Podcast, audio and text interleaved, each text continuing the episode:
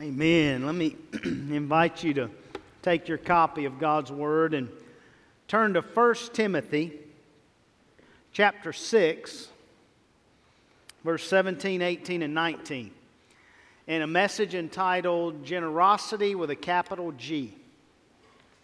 Generosity with a capital G. Tanya has a hobby. One of her hobbies is shopping at Hobby Lobby. She called me the other day from Hobby Lobby and said, Hey, I found this cute $100 snowman. Is he made out of snow? $100 snowman. And then I remembered what David Green, the CEO of Hobby Lobby, has made it a practice with his company that they give away 50% of pre tax profits. 50% they give away to this whole portfolio of evangelical ministries. So $50 of that $100 snowman uh, went to kingdom work of our Lord Jesus. I probably shouldn't have said that. That gave Tanya some more ammo, doesn't it? And he writes about this generosity that his family, this, this aggressive, laser focused, uh, family generosity strategy. He writes about it in a book he wrote called Giving It All Away and Getting It All Back Again. I wonder if he's aware that, uh, that the Greer family really helps the Green family get it all back again every time we go to Hobby Lobby. 1 Timothy 6, verse 17, 18, and 19. Paul, the apostle, through the Holy Spirit, lays out a very laser focused strategy of generosity. And I'm going to begin reading in verse 17. and I want you to understand that in this text, Timothy is writing to those who are already rich. Back in verse 9 and 10, he writes about those who desire to be rich and the pitfalls of that desire. And what can happen if you fall into that trap of, of, of pursuing riches for the sake of pursuing riches.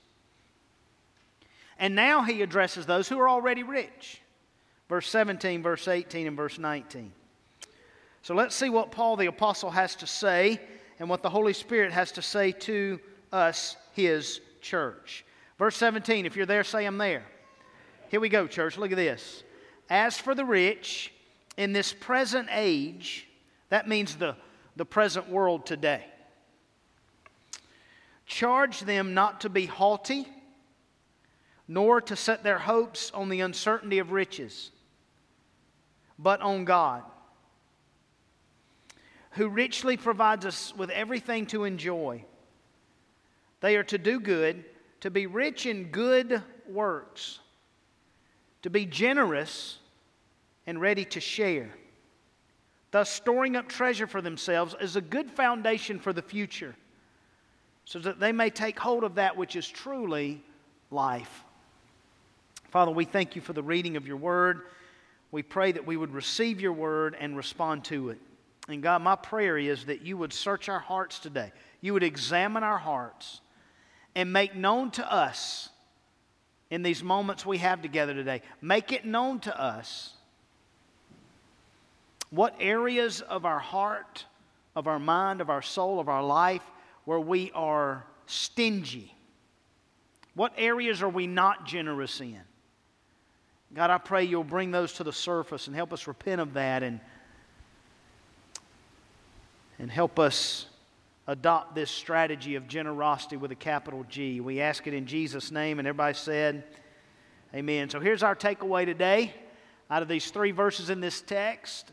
What you give away for God never goes away for good. What you give away to the kingdom of God never goes away. What you give away to the building of His church never goes away. What you give away for God never goes away. It never goes away. It is an investment in eternal things, it's an investment in His kingdom. And we're going to see just how richly this investment will pay off. So here's the first challenge I want to challenge you to give the big G God a try. Aren't you tired of giving all these little G gods a try? Aren't you tired of giving religion a try? Aren't you tired of giving moralism a try? Aren't you tired of giving materialism a try? Aren't you tired of giving all these other isms and ideologies this world throws at us a try. Isn't it time to give the big G God a try? And that's what Paul's focus here is on verse 17 to put your hope in God. Not on all these little G's around the world today, but to put your hope in and on God. Well, why should I think about trying the big G God? Well, Paul tells us here, look at verse 15 and verse 16. He begins to tell us who God is.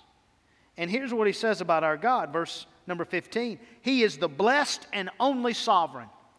He alone is always over everything. He's sovereign over it all. He's always in control. There's never a time when he's not in control. There's never a time when he's not sovereign. He alone is sovereign. Then he goes on and says this about our God the King of kings and Lord of lords. In other words, our God is unmatched. He has no rival. His reign cannot be thwarted. He's too powerful to be taken out. He has no rivals. His kingdom is unmatched. And then it reads this way, verse 16 who alone has immortality. Listen to the words like only sovereign, alone has immortality. He is immortal. All other beings are mortal. Only two things exist for all of eternity that are on this earth today that is the souls of men and the Word of God. They will last forever with God in heaven forever. Those who trust and honor Him. Those who do not and reject Him, they will also live forever, but in a place opposite of heaven, the place called hell. But our God is the God. He alone holds the keys of death and Hades. He alone is immortal. And then it says this about our God who dwells in unapproachable light. I mean, think about that. He, he alone is holy. You can't just nonchalantly approach our God. You can't get to God in your own merit or your own good works or the th- way you want to do it. There's only one way you can get to God the Father, and that is through God the Son. Otherwise, He's unapproachable. But the grace of God, the good news, the gospel, the generosity of our God says that He has made a way. He has opened up the doors of access to Himself through His Son Jesus. I can't think of a more generous act in under heaven given among men, women, boys, and girls then our God giving access to Himself through His only Son. Man, goes on to say this about our God that whom no one has ever seen or can see. He is beyond space, beyond time. He's immortal. He's beyond what we could ever think or even imagine. To him be honor and eternal dominion. Amen. I mean, Paul just has a fit here, worshiping the God for who he is. And based on that, on who God is, then he can give us this charge in verse number 17. And the charge is for us to give the big G God a try. And, and here's the charge. Look what the Bible says, verse 17. As for the rich, somebody say rich. In this present age, that, well, that begs a question, doesn't it? Who's rich then? Who, who are the rich, right? Well, from an American perspective, you might not qualify as the top 1% of the top 1% of the most wealthy in the world, from America's perspective. But from the biblical perspective, it's different. The biblical concept of rich is having more than the mere essentials. For example, if you have more clothes than what you're currently wearing on your body, you're rich. If you've got a closet at home with clothes in it, you're rich. If you've had leftover turkey this week, you're rich. Anybody have a turkey sandwich? Turkey quesadilla? Turkey soup? Turkey omelet? Anything turkey? I pray you've had nothing ham, only turkey. But if you've had any leftovers, you're rich. If you've got a place to lay your head, you're rich. Why? I mean, remember, God taught us to pray, give us this day our daily bread. But if you've got a place to store food for the next day and the next day and the next day, then you're rich. According to Scripture, that means we all qualify as rich. It means we would all qualify from the biblical concept of being rich. So, in other words, you can't zone out on this message, this includes you. Can't say, well, I don't qualify as rich, This isn't for me. No, this is for all of us. As for the rich in this present age, meaning in this world today, meaning from a materialistic perspective, not a spiritual perspective, we all in Christ have riches that we can never imagine in the spiritual realm. This is talking about, materially speaking, on this earth in this present age. As for the rich, look what it says charge them not to be haughty. So again, Paul is not condemning the rich for being rich. He's not canceling the rich. Everybody wants to cancel everybody today, right? Well, Paul isn't, doesn't say cancel the rich. He doesn't say condemn the rich. He doesn't say command the rich to empty themselves of their riches and, and, and take on a vow of poverty. That is not what the gospel teaches. Paul is not teaching that they should be condemned or commanded to empty themselves of their riches and live a life of poverty. Paul is saying, hey, they're rich. And because they're rich, there's some dangers they need to avoid. So he gives them an order, an instruction, a charge. And he charges them not to be haughty, not to be arrogant, not to be prideful, not to have an exalted view of oneself, not to have a, a, a, a regard as oneself as better than anyone else, not to be lofty in mind, not to be conceited it's so difficult to be rich as we are and to stay humble. Man, when you don't need anything, that's easy to get prideful and arrogant and conceited. It's, it's hard to be rich and to be humble all at the same time. That's a difficult task. We see it all through the Gospels. We see the rich young ruler who approached Jesus. He came to the right person and he asked the right question What must I do to inherit eternal life? And he got the right answer. He was given the, the commandments and he said, Hey, I've done all this. He said, Well, there's one thing you like. You got to go sell everything you have, give it to the poor, and then come follow me. See, the issue wasn't that he was rich and he had to get rid of his rich riches. The issue was his wealth was keeping him from following Jesus. So you go get rid of that, which is keeping you from following Jesus, then you come follow me. And the Bible says he went away sorrowful, for he had great wealth. He could not get to the place where he would humble himself and come to Jesus. He couldn't get there. Why? Because his wealth was in the way. It is hard, it is difficult for those who are well off, like you and me, to stay humble. That's not easy to do. We can easily wander off into pride and be arrogant, but here's what the Bible says in Proverbs 28 11. A rich man, though he's wise in his own eyes, a poor man who has understanding will find him out. The Bible, over and over again, it champions humility over pride. Time and time again. God opposes the proud, but gives grace to the who? To the humble. He gives grace to the humble. The Bible says, humble yourself. Think of Jesus and what he did. He owns everything, everything. And in Philippians 2, it tells us that he emptied himself. He made himself nothing. He didn't count equality with God a thing to be grasped. But he made himself nothing, being obedient to the point of death, even death on a cross. And that came through his humility.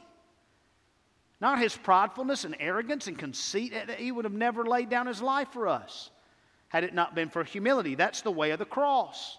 The Bible continues to champion humility over pride. And the danger for the rich, for you and me, is to lean into our pridefulness and lean into our gold rather than to leaning into God. And it's hard to be wealthy and remain humble. And so he starts off with that danger. Charge them not to be haughty. Secondly, look at this not to set their hopes on the uncertainty of riches. Wow, set your hope. Hang your hat of hope. Don't hang it on something that's uncertain. And I don't know if you realize this, but money is so uncertain. It goes so fast. It disappears. It's gone. If you don't believe me, get married. It's gone. It goes so fast. Maybe from a bad investment. Uh, maybe from a swindler or somebody who steals it from you. Maybe a market crash. But in an instant, it can be gone. Think about the dollar today and what's the dollar worth today? I saw some time ago somebody showed me a, a dollar bill that was a silver certificate. You remember those? You could take it in the bank and get a piece of silver. Good luck with that today, huh? It's fading away, it's uncertain. Don't hang your hat of hope on the uncertainty of riches. We see the rich man in Luke 16 hung his whole hope, hung, hung his life on his own riches. And when he died, he immediately woke up in hell. Boy, don't you think that was a wake up call? Wow. I think about the, the, the, the, the, the rich man in, in Luke 12 who was, who was counting his wealth. He was counting, literally counting his money when eternity sounded the bell in his own soul. What does it profit a man to gain the whole world and forfeit his very soul? So, this placing one's hope in riches, this is the whole definition of materialism. What is materialism? Materialism is not having stuff, materialism is the stuff having you. You put your hope in the stuff you have. That means the stuff has you. That is materialism. And this whole pandemic of the monster of more that we're dealing with I need more and more and more and more. This monster of more, this pandemic of materialism, the only vaccine for that pandemic is giving. The only antidote to materialism is giving, is loosely holding what you have, not tightly holding on to what you have, there's some myths about stuff and having stuff, and the myths are these. The more things I have, the more happiness I have. False. The more things I have, the more importance I have. False. The more things I have, the more security I have. False. The Bible says this whoever trusts in his riches will fall, but the righteous will flourish like a green leaf. Do not toil to acquire wealth. Be discerning enough to desist. When your eyes light on it, it is gone for suddenly it sprouts wings, flying like an eagle toward heaven. I've never heard a person on their deathbed say, Oh God, thank you for all my money. Billy Graham used to say it all the time. I, have never seen an armored truck carrying money following a hearse. Never seen it.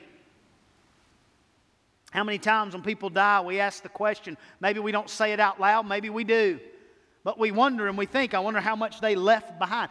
Whether they had much or whether they had little. We think, I wonder how much money they left behind. Can I tell you? They left all of it behind. All of it. Whatever all of it was.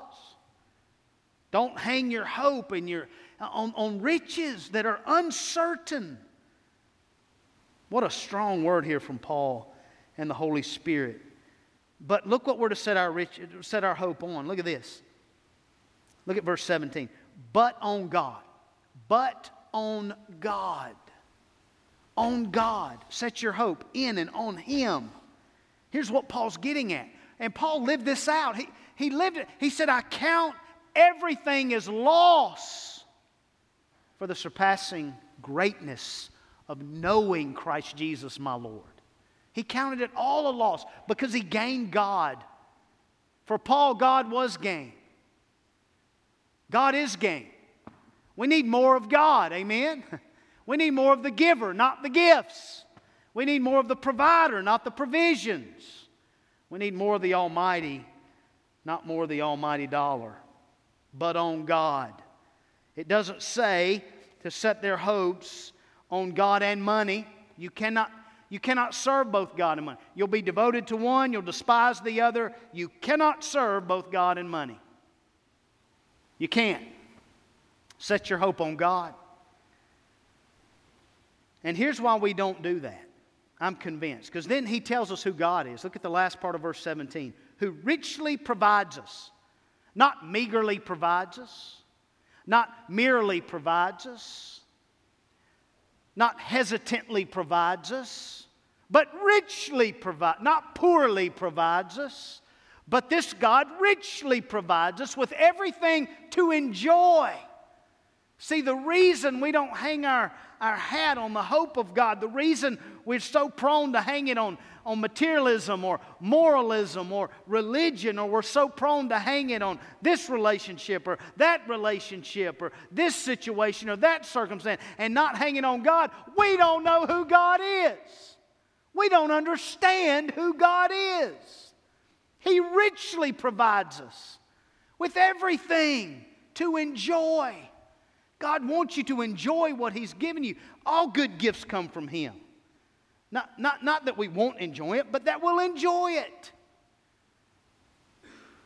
Everything to enjoy. God is not some, uh, He's not a stingy God.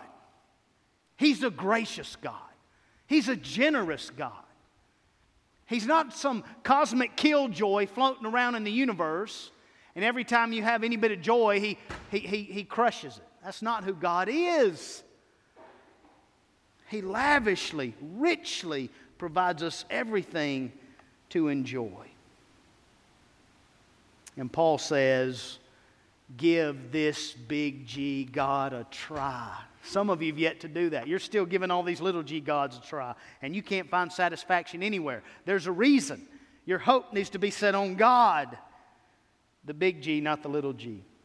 Have you ever thought about where you place your security? How, how can you know where you really, I mean, you may say you place your security in the Lord, but where do you really set it? You know, there's a simple question you can ask to, to help you decide okay, where am I putting my, my security? In this situation that I'm in, where am I putting my security? And the simple answer is the answer to this question What are you most insecure about?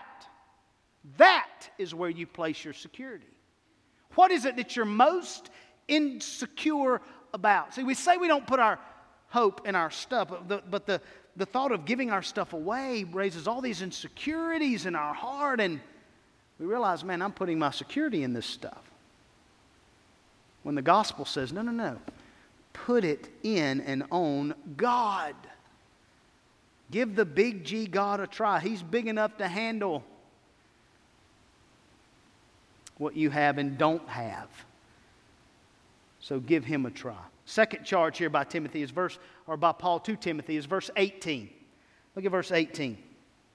Give generosity with a capital G a try.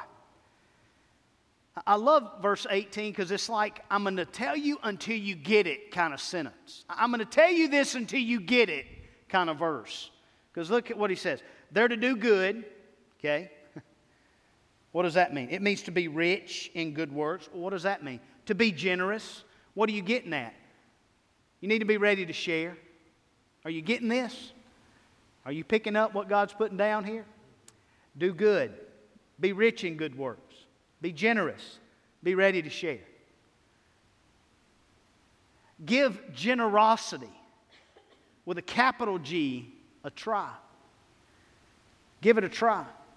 You know, we had last week on our chat, uh, people worshiping with us online, a lady was thanking the church for making turkeys available the week before Thanksgiving because she said, if, if it not for your church, I would not, we would not have had a turkey this year. And in that moment, one of our church members who was working the chat entered a conversation with her and said, Hey, do you have all the other stuff you need for Thanksgiving? Anything else you need? Any sides you need? Anything you need? What a great opportunity to minister in the moment and to be generous. And because of your generosity, we gave away over 500 turkeys to people who really needed a turkey. We have several other testimonies I could share with you, but we got this idea for the turkeys because, one, you've just been so generous in your giving to benevolence. It's been one of the best last couple of years in our benevolent offering that we've ever had. So, thank you and continue to be generous because we're going to give away.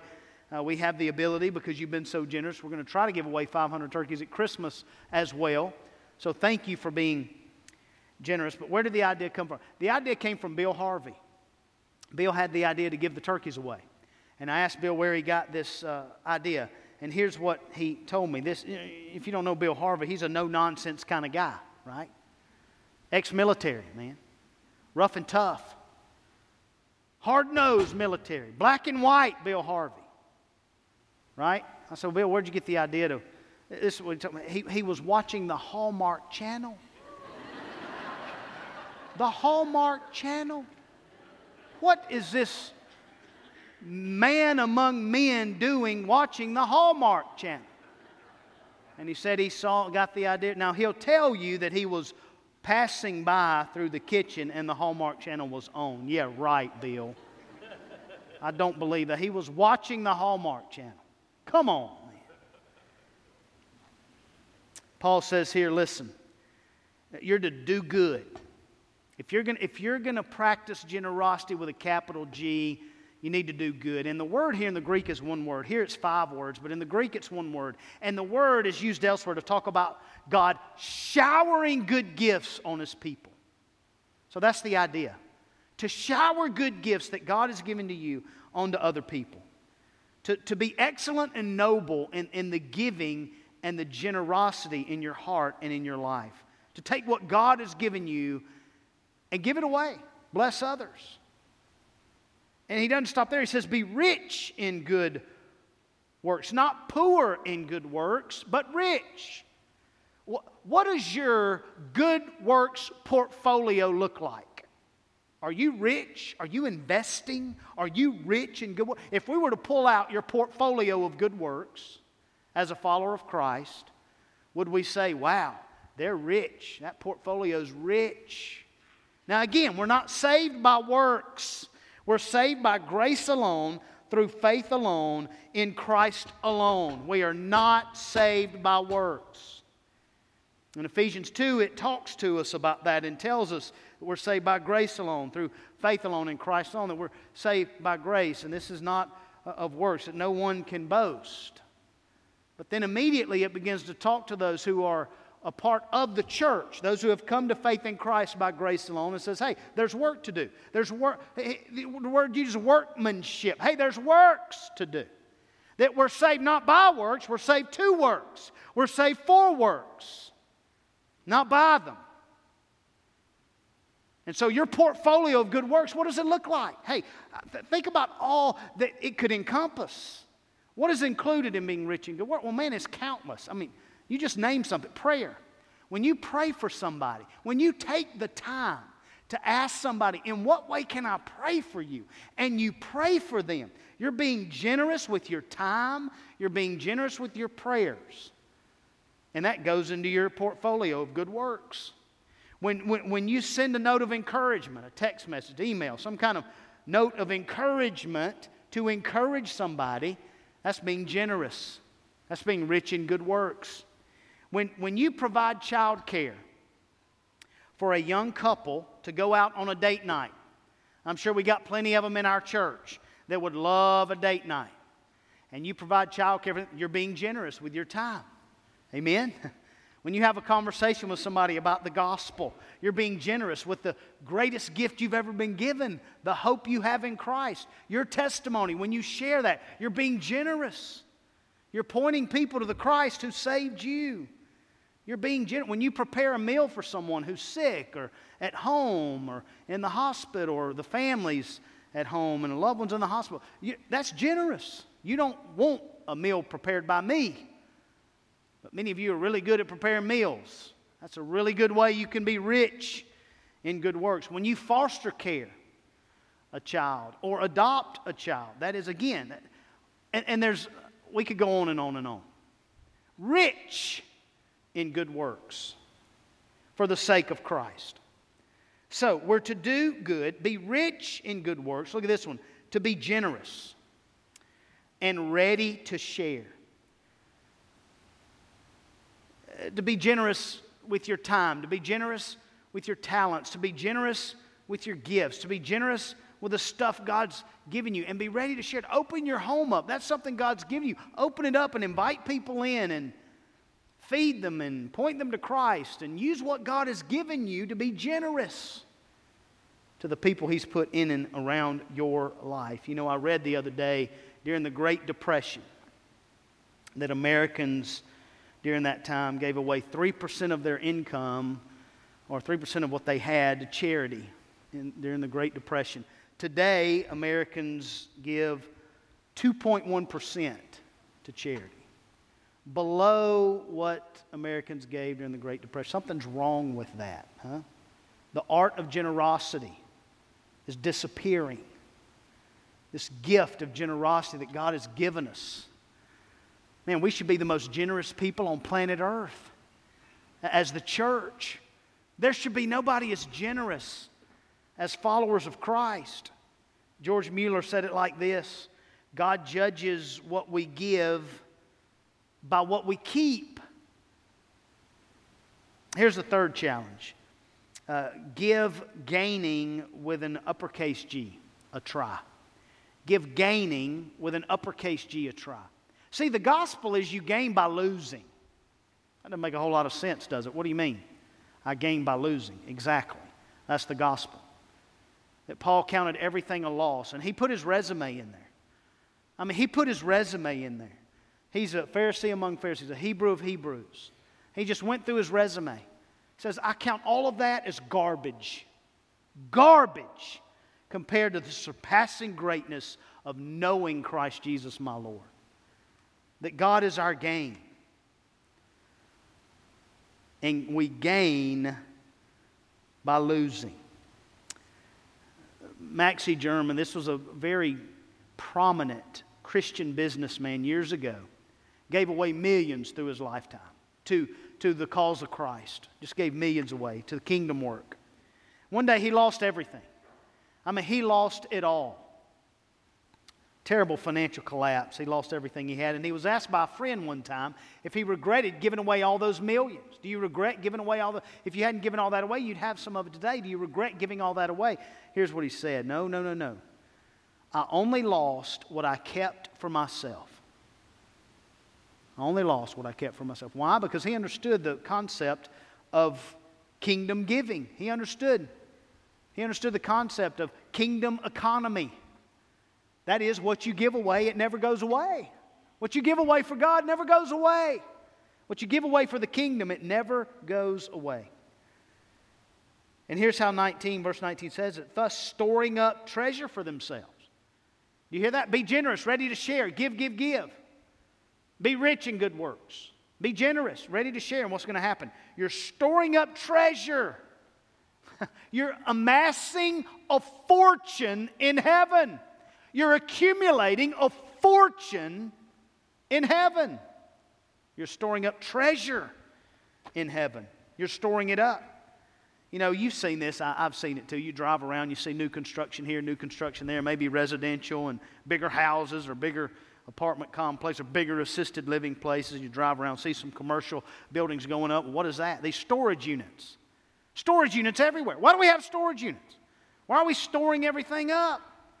Yes, we're not told here, don't store up treasure for yourself. We're told, store it up, just not here.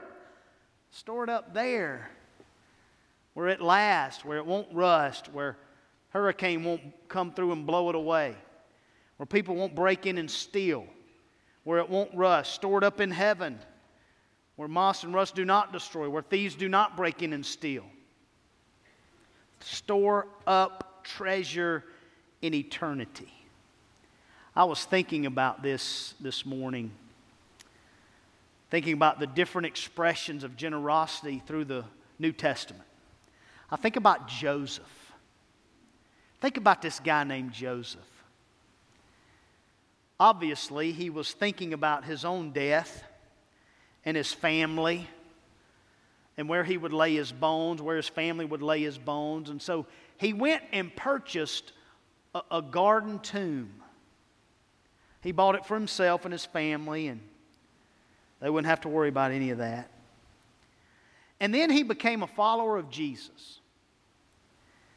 And then his acquaintance, friend, uh, Nicodemus, also became a follower of Christ. And upon Jesus' death, they got together. Nicodemus said, I'll get all the, uh, you know, the spices for burial. I'll take care of that. And Joseph said, Well, you know, I have a tomb.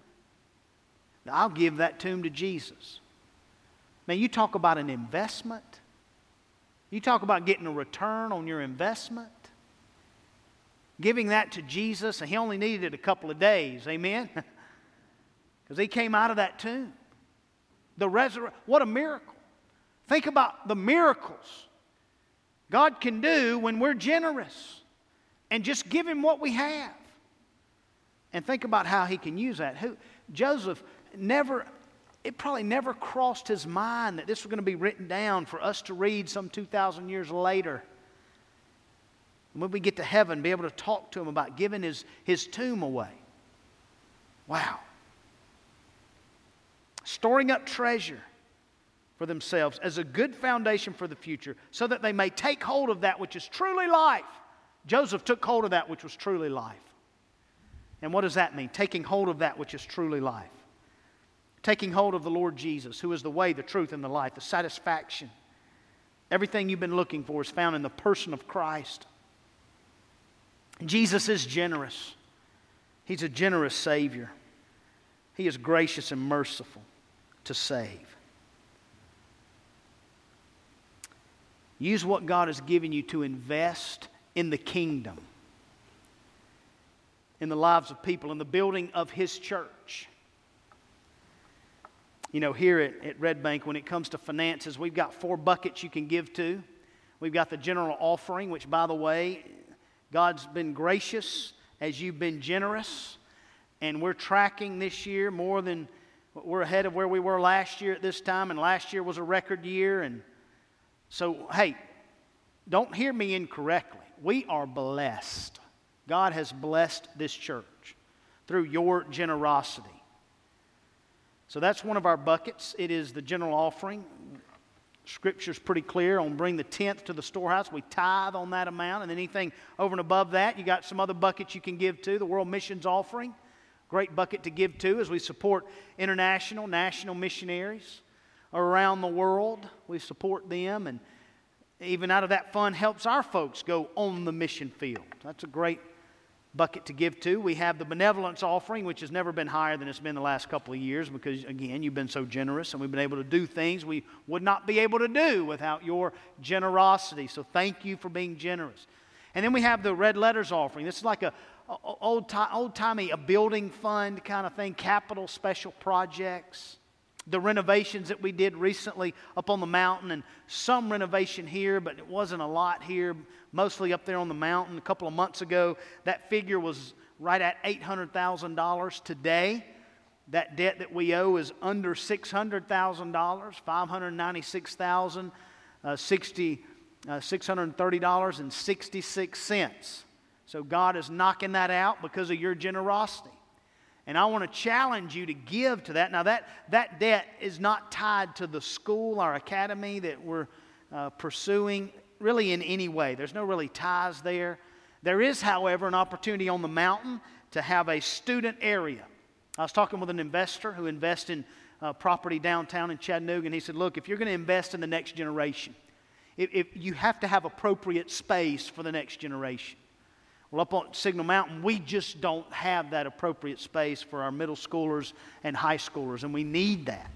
And so that's going to be part of the next project. Well, to get to that project, we got to get this debt paid down. So I'm challenging you in the month of December to give above and beyond. Ask, just ask God, God, what would you have me give to pay down the debt uh, that we currently have on part of this campus and mostly up there? Just ask the Lord what He would have you do and be faithful to that. Be generous as our God is generous. And just ask Him. That's none of my business. That's between you and the Lord. And you ask Him that. And you be faithful in how He answers you. And think about being generous, not only with your money, think about being generous with your time. Think about being generous with your talents, with your service. Some of you are gifted in, in areas we need uh, people to serve in, and you've not plugged in yet. So find out where those are. Come talk to me or one of our staff and find out, hey, where can I get plugged in and serve? Be generous with your service and your time. Be generous with your talents. Be generous with your gifts. When we think about generosity, the greatest expression of generosity the world has ever known is John 3:16. We don't need to go anywhere else but John 3:16. For God so loved the world that he what, church? Did he take? Did he hoard? Did it say, For God so loved the world that, that he hoarded his son or he hid his son? That God so loved the world that he held back his son? No, it said he gave. That for God so loved the world that he gave. What better expression of generosity is that? That he gave Jesus as, as, as an infant, he gave him. Think about that. What is more vulnerable than a newborn? Some of you are in the medical field. Some of you maybe even delivered babies or certainly cared for newborns. And what's more vulnerable than a newborn? I can't think of anything more vulnerable than a newborn. Yet Christ came not as a man, not as an angel. He came as a, a babe wrapped in cloth and lying in a manger. Wow. Talk about being generous. Emptying himself, not counting equality with God something to understand or grasp, but made himself nothing. Took on the form of a servant, being found in human likeness. He humbled himself, even to the point of death, even death on a cross. Generously took on our shame and our guilt and our sin and took it to the cross. Generously poured out his blood. Generously said, Father, forgive them, for they know not what they do. Generously gave up his spirit. Generously laid down his life for you and for me. See, part the other side of generosity is you've got to receive it. You've got to take hold of that which is truly life. You've got to take hold of that which is truly life. You've got to take hold of that which is truly life. You have to receive a gift. There's a gift under the tree this year with your name on it. Are you just going to ignore that through the Christmas season and not, not open the present? You're you going to open it? You're going to receive it or just, you're going to receive it. There's a gift with your name on it. For God so loved the world that he gave his only Son, that, who, that whoever believes in him, whoever believes in Jesus, shall not perish but have eternal life. You have to receive it. Generosity is a two way street. You got to receive it. Have you done that? I pray if you haven't today, you will. If you've done that, then I'm asking the Holy Spirit to examine all of our hearts and show each of us, God, what area of my life am I being stingy in? What area of my life am I failing to be generous? And have Him reveal that to you and confess that and give that to Him.